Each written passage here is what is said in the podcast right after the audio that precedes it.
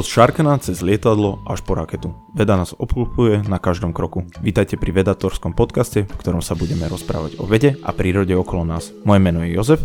A ja som Samuel. Tento podcast vychádza v spolupráci so SME. Ahoj Samko, ako sa máš? Dobre, idem si púšťať Čarkana čoskoro. Ide si púšťať Čarkana? Odporúčam ísť uh, na Kolibu. Je tam pekná lúka, sme tam boli a púšťalo tam asi 50 ľudí Šarkana, veľmi pekné to bolo keď sa snažím niekam ísť, tak niekde ide málo ľudí, takže neviem. Bežne chodím do lesa, ale v lese sa dosť zle púšťajú šarkany. V lese sa dosť zle púšťajú šarkany. Dobre, e, tak keď vyriešiš, tak nám dáš update. Uh, dneska sa budeme baviť o lietaní. Uh-huh. Budeme sa baviť, kde sú základy lietania. Budeme sa rozprávať o tom, ako železná tuba s dvomi uh, výčnevkami, niekoľko tónová sa dokáže udržať vo vzduchu. Veľmi, veľmi lichotivý spôsob, ako nazvať lietadlo. Áno, akože... Lebo keď povieš lietadlo, že a tak jasné, lietadlo lieta, ale nie, keď si to tak povieš, je to, je to železná Jasné. rakva. Jasné, že lietadlo lieta, však má to predsa v názve. Ale tu sa len teda ohradím, že lietadla sú najbezpečnejší spôsob dopravy, čo sa týka smrti na precestovaný kilometr je väčšia šanca, že ťa zabije v aute, jak ideš na letisko, ako v lietadle. Ne, takže, ale o to sa asi nebudeme môcť rozprávať mm-hmm. a uh, ja spomeniem takú príhodu, ktorú si mi raz hovoril, myslím, že si bol na magisterskom štúdiu vtedy, že ste mali, mali nejaký predmet, oprav ma keď poviem niečo zlé, mm-hmm. mali ste nejaký predmet, že lietanie, ako lieta lietadlo, alebo sa vás opýtal uh, profesor, že ako lieta lietadlo a všetci, že pff, to už sme bakalári, alebo proste už to máme niečo za sebou, že to je veľmi jednoduché. A že keď ste si to vysvetlili do podrobna, mm-hmm. tak mhm. to bola veľmi ťažká fyzika za tým. Áno, ono je to tak, že exponenciálne rastie obtiažnosť, ako sa bavíš o fyzike lietania. Že úplne základy sú jednoduché. Povieš, že pod krídlom je väčší tlak ako nad krídlom. Buhu ale v skutočnosti, keď pôjdeš o krok ďalej, tak je to trošku zložitejšie. Keď sa už napríklad len snažíš vypočítať, aký vztlak má normálne krídlo, tak to už je celkom zaujímavá matematika. akože... Mm-hmm. No ale ty si mi vtedy vravel, že ťa to veľmi prekvapilo, že si bol mm, taký, áno, že áno. wow, že je aká zaujímavá vec z nejakej uh, takej bežnej mm-hmm. veci. Dobre, tak Pustíme sa do toho, aký je základ uh, fyziky lietania. Asi by som povedal, že Newtonovské zákony, alebo možno nejaká Presne. aerodynamické zákony. Je ten druhý stupeň už toho. Úplne základné vysvetlenie sú Newtonové zákony. A v podstate jediný princíp, ktorý tomuto človek musí poznať, je buď zákon sily, alebo zákon akcie-reakcie. Mm-hmm. Keď chceš, aby si sa hýbal v smere dopredu, tak niečo iné sa musí hýbať v smere dozadu. Najjednoduchšie vysvetlenie. Motor nejaký. Motor napríklad, ktorý niečo posúva za teba. Čiže napríklad, mm-hmm. keď pláveš vo vode, tak dopredu pláveš tak, že vlastne tlačíš vodu za seba. tlačíš vodu za seba a zákon akcie reakcie pôsobí silou na teba v smere dopredu. Ale super je to povedať, tlačím vodu za seba. Ano. Ja idem si zaplávať. keď kráčaš, tak kráčaš tak, že nohami tlačíš do zeme za seba a zákon akcie reakcie teba tlačí dopredu. Čiže mm-hmm. podstatou kráčania je snaha tlačiť nohami zem za seba. No áno, ale tam je odpor aj nejaký, nie, že, že zem sa nepohne. Odpor je to, čo to umožňuje. Odpor umožňuje, že sa ti noha nešmikne, že môžeš tlačiť tlo, dlho do toho. Ale to, čo naozaj ty mm. reálne robíš, že ty pôsobíš silou na zem a tým pádom akcie reakcia spôsobuje, že sila pôsobí na teba. Keď sa snažíš rozbehnúť na koberci, tak vidíš to úplne naživo, lebo keď sa rozbíjaš veľmi prudko, tak ten koberec sa reálne pohne za teba a ty, sa, ne, a ty sa potom nehýbeš dopredu. Takže v podstate úplný základ fyziky lietania, alebo dokonca fyziky hociakého pohybu je, že keď chceš ísť dopredu, tak musíš silou pôsobiť na niečo opačným smerom a akcia reakcia ťa potom hýbe dopredu. Pri lietaní je ešte ten problém naviac, že máš v hre ďalšiu silu gravitáciu, ktorá ťa tlačí dole a ktorú potrebuješ niečím vykompenzovať, aby si sa udržal v takej výške. Mhm, takže ty potrebuješ sa pohybovať aj dopredu, ale aj voči gravitácii potrebuješ. Áno. Ono je to, ono je to súboj štyroch síl. Štyroch? Áno. Lebo jedna ide dopredu, druhá dozadu, jedna hore, druhá dole. A dole ťa Hore ťa... aká ide sila? No, hore ide vztlak. To je to, čo Aha. musí vyrábať lietadlo, aby sa udržal vo výške, alebo, alebo helikoptéra, alebo vták, lebo mm-hmm. dole ho ťaha tiaž. Takže keď sa chceš udržať v konštantnej výške, tieto dve sily musia byť vykompenzované. Stlak je opakom, a opakom uh, uh, stiaže je tlak. Poč- uh, stlak. Áno. Stlak. Mm-hmm. S tým, že opak v tom, že opačným smerom pôsobí a zase...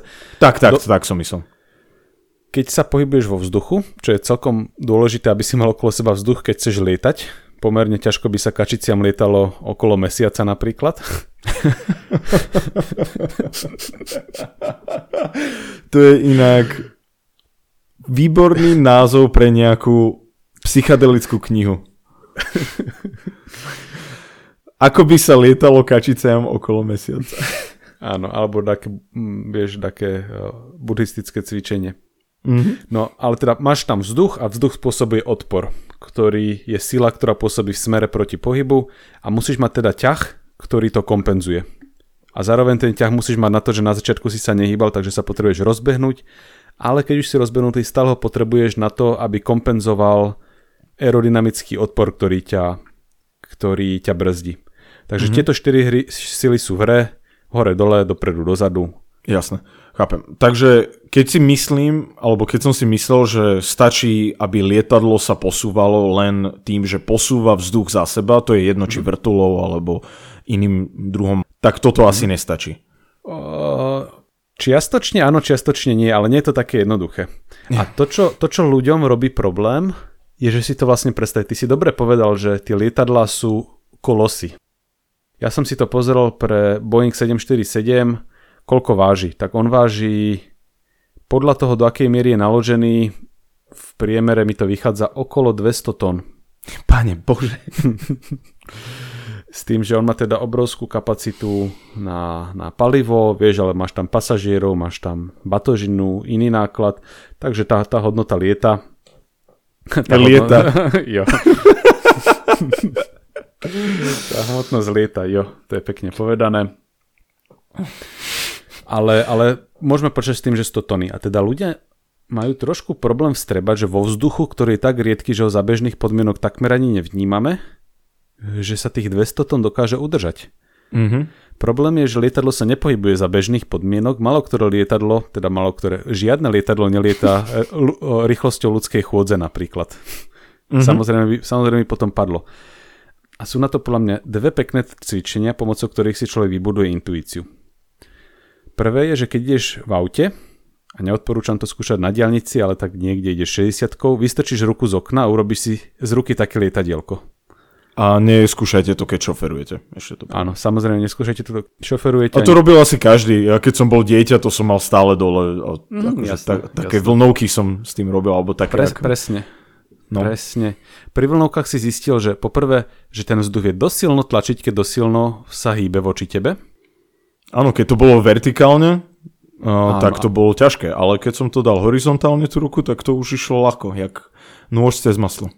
Takže toto je vlastne základ fyziky lietania, že z toho, ako si natočil ruku, tak si držal pod kontrolou, ako veľmi sila pôsobí v smere za teba a ako veľmi pôsobí v smere hore, že ti tú ruku vystrelilo proste do vrchu, vieš, keď si dobre do šikma dal uh-huh.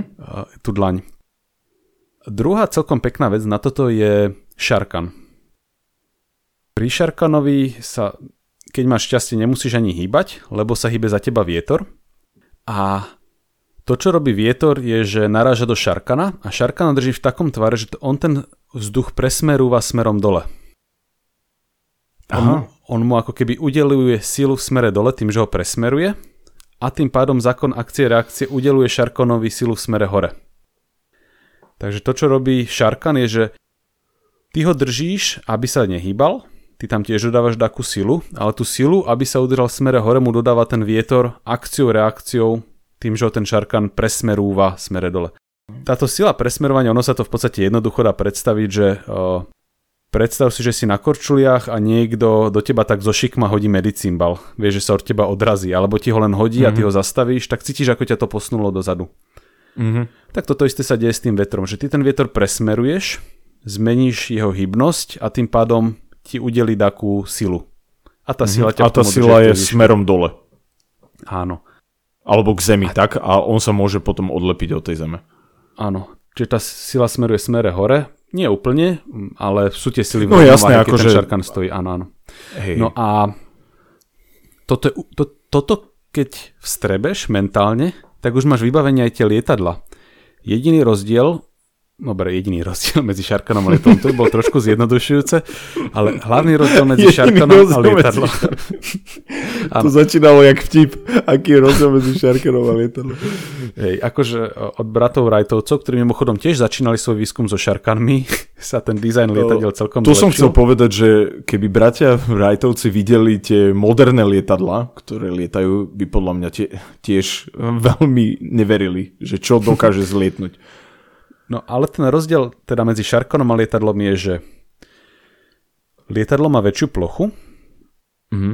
plocha krídel napríklad pri tom Boeingu to je, myslím si, že niekoľko 100 metrov štvorcových. Ale teda, áno, lietadla Je to obrovská plocha. Proste Majú oveľa väčšiu plochu a čím máš väčšiu plochu, tak tým väčší vztlak vieš vygenerovať. To je asi mm-hmm. celkom jednoduché. To je rovnako ako keď plávaš v vode, tak keď plávaš rukami a keby si namiesto rúk mal obrovské vesla, tak vieš za, zaberať oveľa, oveľa silnejšie. Alebo ináč, keď, eh, keď padluješ v člne veslom a keď padluješ len tak rukami, tak cítiš ten rozdiel.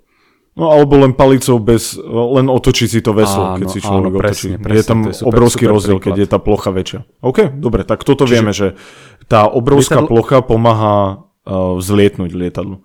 Áno. To je Alebo ten stlak tak vytvára. Áno, na to má vlastne tie krídla, aby tak umelo zväčšili jeho plochu.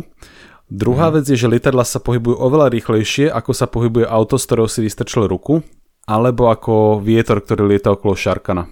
No jasné. To sú bežne, dajme tomu, že keď pušťaš šarkana, tak to je pár, neviem, 20 km za hodinu vietor. cca. Akože, no, 50 možno maximálne, to je už také, no.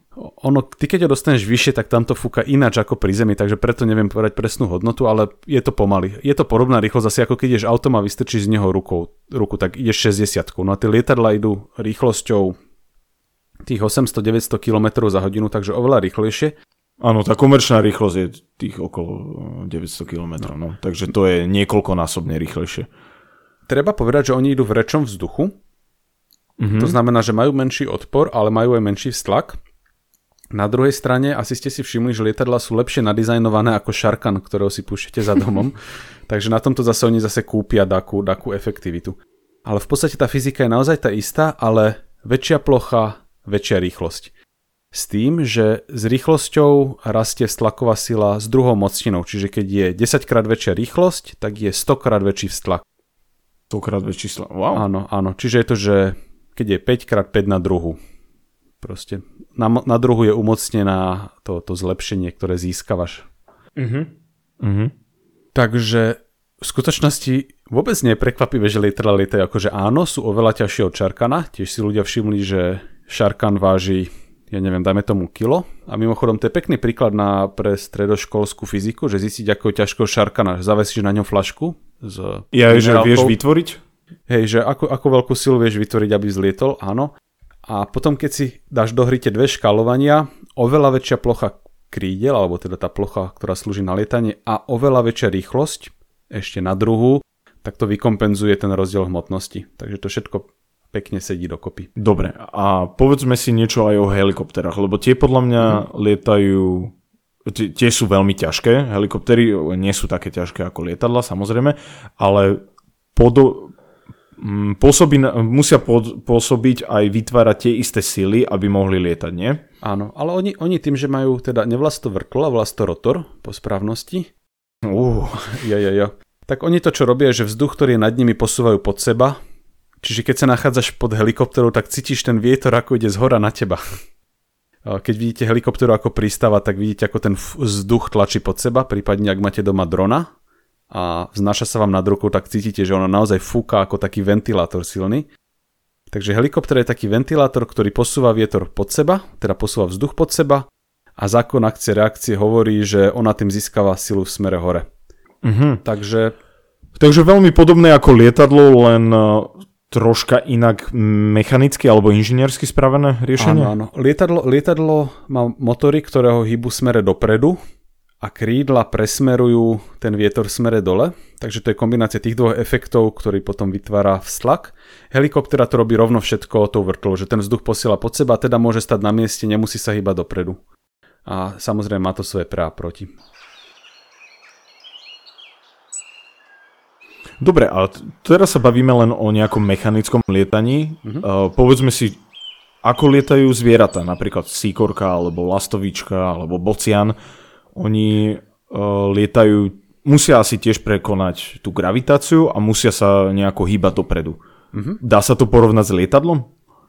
Uh, do istej miery áno a do istej miery lietanie vtákov je tak trošku niečo medzi plávaním a lietaním lietadla. Aha. Uh, aby sme to mohli úplne porovnať s lietadlom, tak oni by museli mať fixné krídla a potom by museli mať iný zdroj iný Pohybu? zdroj uh, ťahu dopredu. Ťahu. Mm-hmm. Vieš, museli mať taký motorček alebo čo? Je, oni aké by ten vzduch dávajú za seba, jak my Áno. robíme s vodou. Presne. Mm-hmm. A oni ten vzduch teda nedávajú presne za seba ako my s vodou, lebo my keď sme vo vode, tak sa vznášame. Máme akurát takú dobrú hustotu, že na tej vode mm-hmm. nemusíš vynakladať veľ, veľa síly, aby si sa udržal na hladine. Prakticky nič. Ale vtáky potrebujú bojovať s odporom vzduchu, ale zároveň s tiažou. Takže oni musia ten vzduch posúvať tak trošku zo šikma. Aby Jasne. ten zákon reakcií ich posúval aj dopredu, aj hore. Aj proti gravitácii, aj aby sa niekam posunuli. Áno, ale teda vtáky samozrejme majú aj ten režim lietadla, alebo ešte lepšie vetroňa, kedy buď už majú rýchlosť a idú sa proste, idú plachtiť, alebo využívajú, využívajú vietor prirodzene. Vieš, rôzne prúdy vzduchu a vtedy zafixujú krídla a nepotrebujú mávať a naozaj sa vezú ako lietadla. Mhm. Takže v, v tom takom fixnom alebo v takom tom plachtiacom stave je uh, najviac podobný vták lietadlu. Áno.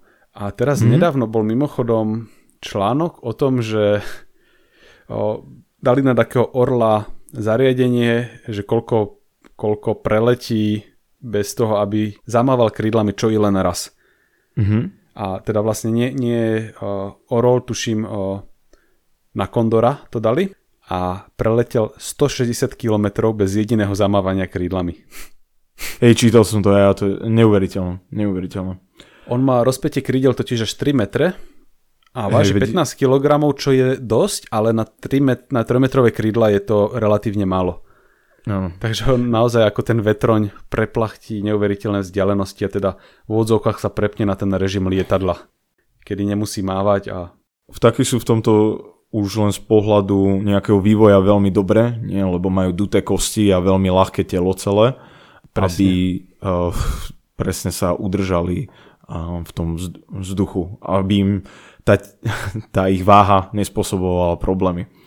Presne tak, lebo my keď sa pohybujeme po zemi, skáčeme, pohybujeme sa, tak potrebujeme mať pevné kosti, aby sa nelámali. Keď si ale vo vzduchu, tak by si ocenil mať radšej kosti trošku rečie a ľahšie, aby si ich nemusel vlačiť so sebou. A toto je niečo, čo si ľudia neuvedomujú, že okolko sú vtáky redšie ako ľudia. A ja, ja si myslím, že som na toto vymyslel krásny príklad. No tak poď. Ty keď sa ponoríš do vody a máš tak polonadýchnuté plúca, tak plus minus sa v tej vode dokonale znášaš a trčí z teba koľko z horných 10% cca? Hm, asi tak, 10% by som povedal. Hej, hustota ľudí je veľmi blízka hustote vody, takže viac menej sa tam znášame. No ale teraz všimni si takú kačku, keď si ona sadne na vodu. Áno. je takmer celé telo trčí von. Nie takmer celé, ale mám pocit, že je to väčšia polovica.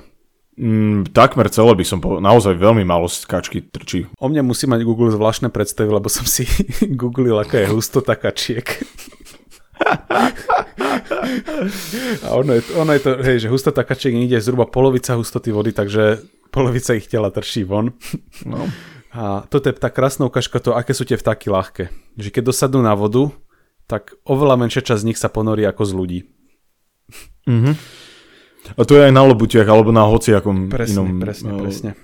Takom vtákovi, čo hm, pláva na vode. Vidno, tak to je, to je úžasné. Prečo je? Googliť si hustotu kačky je super. A ešte, ešte lepšie, že tam sú odborné výskumy o hustotách rôznych uh, vtákov, ktoré žijú. žijú. To je super. A keď už sme u tých vtákov, mňa vždy no. zaujímalo, prečo bežne lietajú vo formácii V? Určite to má niečo spoločné s aerodynamikou, alebo...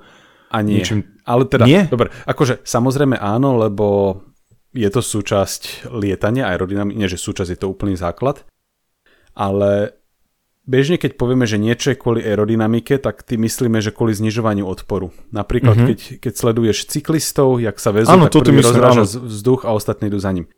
A ak by to bolo takto, tak by sme očakávali, že tie vtaky vytvoria tiež taký peleton ako cyklisti, že ide prvý, vieš, že prvý rozraža a všetci idú rovno za ním ako taký krdel. Presne tak. Ale oni idú v peknom, geometricky usporiadanom tvare, ktorý dodržiava jasné odstupy. A toto je ten moment, kedy sa tá fyzika lietania začne stávať veľmi zložitou, z takého dôvodu, že do hry vstupujú víry. Teraz nemyslím vír ako to, čo, to, čo, to, čo pobehuje po zemi, ako, myslím akože vírus, ale víry ako vzdušné víry. Vzdušné ja, lebo sú tri víry. Je vírus no, no, no. ako korona, vír no, no. ako tá sova a víra ako vzdušný. A ty myslíš ten tretí, áno, posledný. Ten vzdušný, áno. A víry sú v niečom nepredvídateľné, to je taký zložitý režim aerodynamiky, ale oni nutne vznikajú pri lietaní. Ten dôvod je taký, že keď lietaš, pod krídla, krídla majú taký tvar a také natočenie voči vzduchu, aby tlak pod krídlami bol väčší ako tlak nad krídlami. To je ten základ. To je ten, to je ten ťažký výpočet, ktorý sme robili, lebo pre krídlo realistického tvaru to nie je ľahké spočítať, že ako ho to vlastne obteká a aký výsledný vztlak vznikne. No ale keď máš pod krídlami väčší tlak ako nad krídlami, tak prirodzene vzduch sa snažíte krídla obtiecť. Uh-huh. Špeciálne to vidíš na koncoch krídiel, kedy má príležitosť to obiť tak z boku. A teraz si predstav ten vzduch, ako vychádza z boku, jo, ide z dola obteka to krídlo z hore a vzniká taký vír. Dá sa to predstaviť? Áno, áno. Hej, hej, hej. A... Z- zatiaľ to mám ako, že vznikajú tam víry proste. Áno, vznikajú tam víry, ktoré okrem iného berú časť ťahu lietadlu. Že to je ako keby škodná v aerodynamike, ktorej sa snažia zabrániť inžinieri, takže na konce krídel dávajú také tie zahnuté časti, ktoré nabúravajú vznik vírov. To som chcel povedať, takú slzičku, aké by tam robia. Buď, buď slzičku, alebo taká zahnutá časť krídel, čo vlastne bráni tomu vzduchu ako tak obtekať. Aby vytváral ten vír. Áno, no mm-hmm. ale tie vzni- víry vznikajú, vznikajú na pomerne predvídateľných miestach, čo vedia napríklad piloti stíhačiek, ktorí to využijú, lebo keď sa nachádzaš za lietadlom a si na správnom mieste, tak ten vír ťa nadnáša. Uh-huh. A to isté vedia vtáky že keď prvý vták mávne krídlom, tak vznikne vír, ktorý tesne za vtákom tlačí vzduch dole, ale potom na správnom mieste, keď si za ním a trošku do boku, tak ťa tlačí smere hore. To je dobrá vec na víroch, že idú do kolečka, takže keď na ňo nasadneš v správnom mieste, Aha. tak ťa ten vír tlačí hore. Wow. A potom, no a nehovor mi, že to kačky využívajú. No to, oni to cítiš intuitívne, lebo tam sa ti proste na niektorých miestach sa ti ľahšie lieta, keď sa dáš presne na to správne miesto za toho prvého vtáka. A samozrejme dru, druhý rad vtákov tiež máva krídlami, takže za nimi tiež vznikajú miesta, kde keď sa, kde si sadneš, tak ten vír ťa akurát nadnáša. Takže jediného, koho to nenadnáša, je ten prvý. Áno. U niektorých vtákov sa striedajú na tej prvej pozícii a u niektorých, mám pocit, že mi niekto hovoril, že u pelikánov si tam, sa tam dá, že akože alfa samec, aby sa predviedol, že on to bude... Ja, že on to potiahne bez tých výrov. Áno, on, on, on, to, on, to, on to rozšlape. mačo, mačo. A všetci tí ďalší sa teda dávajú na také miesta, aby chytili vír od toho predchádzajúceho vtáka, na čo musíš byť na presnom mieste. Preto vzniká tá presná geometrická štruktúra. S tým, že človek by naivne čakal, že ešte aj medzi tým budú miesta, kde to môže dobre fungovať, ale tam je už potom problém sa zosynchronizovať s viacerými vtákmi. Vieš, uh, možno by si išiel do tretieho radu, tak aby si od prvých dvoch, od druhého radu od oboch vtákov chytil ten zlinavý prúd, ale ťažké nájsť miesto, kde to chytíš od oboch, tak aby ti to nekomplikovalo situáciu. Jasne. Takže vzniknú dva rady, jeden bere proste jeden po ľavom krídle, druhý po pravom krídle a vznikne ten krásny tvar, ktorý sa niekedy rozdelí, niekedy je trošku čapatejší, ale toto je tá fyzika za tým. Dobre, a poďme ešte uh, takto to ukončiť s tými vtákmi. Majú ešte niečo spoločné s lietadlami? Majú, a je to niečo, čo vlastne naš... Teraz to bude znieť trošku divne, že čo naštartovalo môj záujem o vtáky. uh, teda o fyziku lietania vlastne. A keď sme boli, keď sme s Nikol ešte bývali v Írsku, tak sme mali rôzne také miesta, kam sme sa radi chodili prechádzať popri mori. Takže sme chodili proste na 3-4 hodinové volky pozdĺž pobrežia, kde som sledoval, že je jeden typ vtákov, ktorý lieta úplne tesne nad morom. Sú to kormorány, krásne čierne vtáky, ktoré lietajú zhruba pol metra nad morom. A teraz mne to prišlo, že však to je hlúpe, nie? Lebo napríklad keď si, ja neviem, mm, taká ryba, tak máš nulovú šancu chytiť vtáka, ak ten vták akurát neletí tesne nad vodou, aby si mu tú príležitosť dal. Že prečo ten vták zbytočne riskuje, že buď ho taká ryba chňapne, alebo že ho taká vlna iba, vieš, do ňo vrazí, mm-hmm. alebo že sa Jasné, zamočí. riskuje svoj život takým nízkym že, letom, no. Že na tom niečo musí byť. A oni to robili konzistentne, že najprv som si to všimol pri jednom a potom som si všimol, že každý kormorán, ktorý keď letí pri mori, tak proste letí úplne, že tesne nad ním. Tak to už bolo, že na tomto musí, za týmto musí byť taká, taká výhoda fyzikálna. No a to, čo som si zistil, je, že znova ide o tie víry ktoré vznikajú pri lietaní. Tie víry vtáky oberajú tiež o časť, o časť ťahu, takže im komplikujú život. Ale keď si tesne nad zemou alebo nad morom, tak tým vírom sa vzniká, vzniká ťažšie. A tomu sa Aha. hovorí, že prízemný efekt alebo tzv. ground effect. Čiže oni ako keby cítili, že vzduch tesne nad zemou alebo nad, nad hladinou mora je hustejší pocitovo ako vyššie.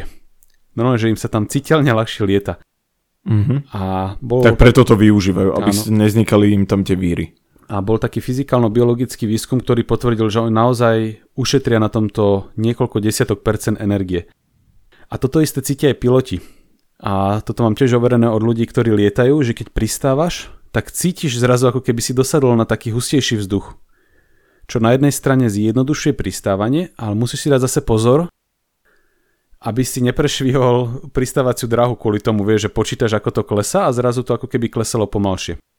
Takže ono to zjednodušuje pristávanie, ale musíš s tým počítať, aby ťa to potom nezaskočilo, že pocitovo ako keby bol hustejší vzduch. Nie hustejší, ale nevznikajú víry a nevznikajú teda tie sily, ktoré ťa brzdia a tlačia dole ako keby, alebo teda znižujú tvoj vztlak a ťah. Tak super. Uh, wow, to je to je úžasné. Takže toto, toto majú spoločné lietadla a vtáky.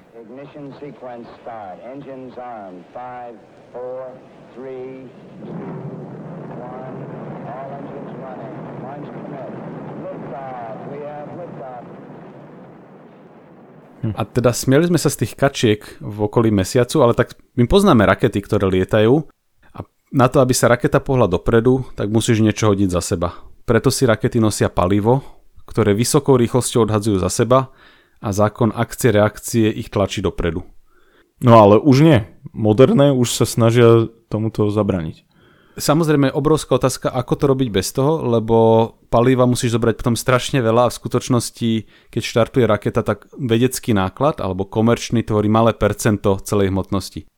Takže ľudia mhm. vymýšľajú, vymýšľali napríklad uh, solárnu plachetnicu, ktorá využíva slnečný vietor.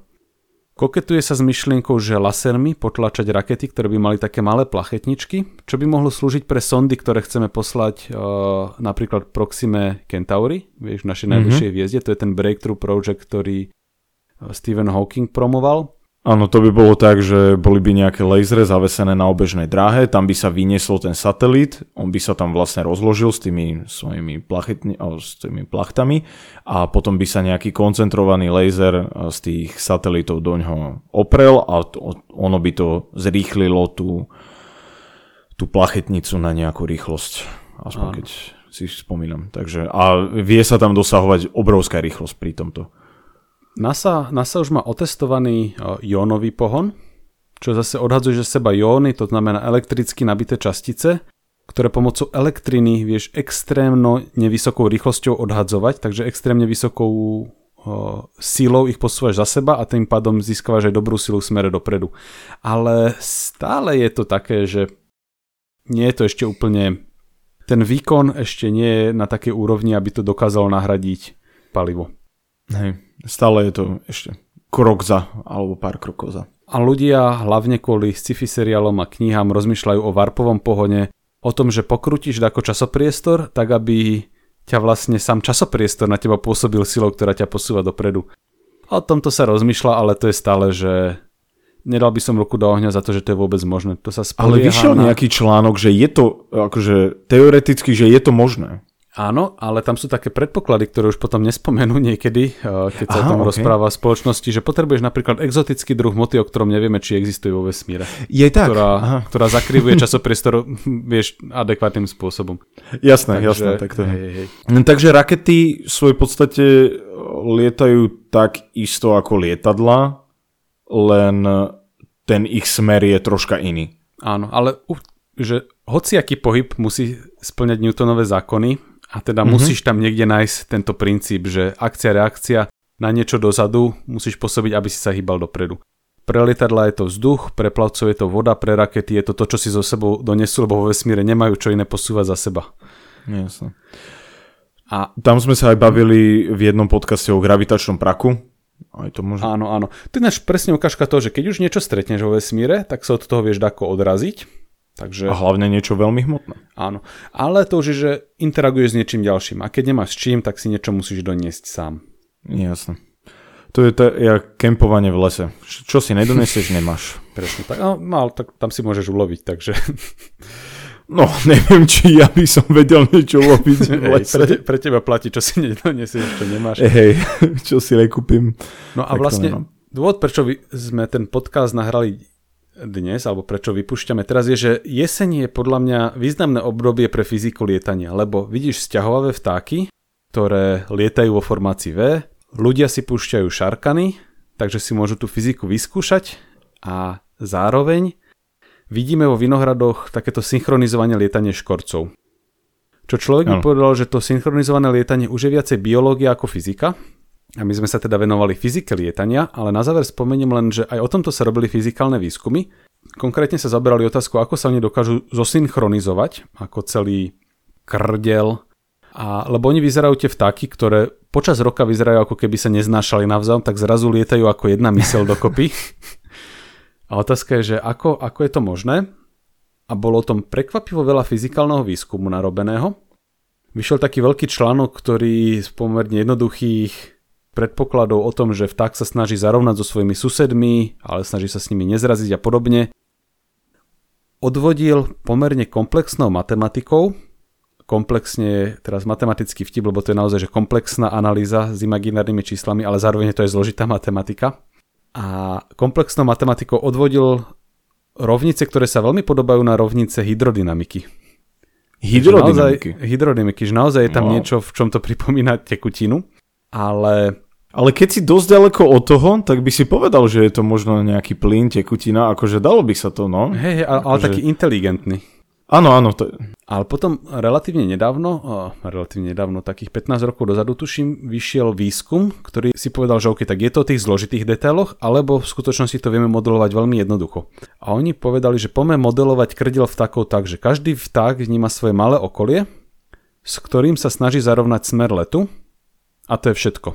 Žiadne ďalšie požiadavky na to nedávali a povedali, že zo všetkých možných modelov si vyberú ten najpravdepodobnejší, čiže ten najneusporiadanejší Inými slovami, ten, ktorý má najväčšiu entropiu. Čo si možno posluchači pamätajú z podcastu o holografii. Áno, po- pamätám si aj ja. Jo. A oni z tohto jednoduchého princípu zistili, že toto dokáže presne vysvetliť také správanie, aké pozorujeme. Pozerali, ako veľmi koreluje smer lietania vtákov napríklad na opačných koncoch krdla. A zistili, že vták si všíma zhruba svojich 11 najbližších susedov.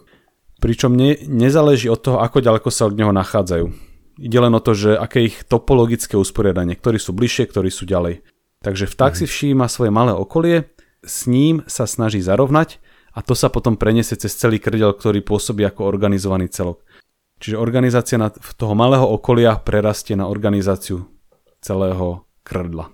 No áno, ale niekto sa tam musí originálne zároveň. Niekto musí byť ten boss, kto povie, že takto to bude. No to by si sa divil, ono je to citlivé na vplyv vtákov, ktorí sú na kraji. Keď si na kraji, tak máš na menej susedov ako tí, čo sú vo vnútri a si citlivejší na také vplyvy z okolia. Je aj tak. Takže zrazu sa strhneš kvôli niečomu, lebo vidíš, že na vás letí orol, alebo vidíš šťavnatú mušku, mm-hmm. za ktorou sa tak sa strhne s tebou celý krdel. A potom sa s tebou strhne celý krdel. Hej, prejde to ako taký signál.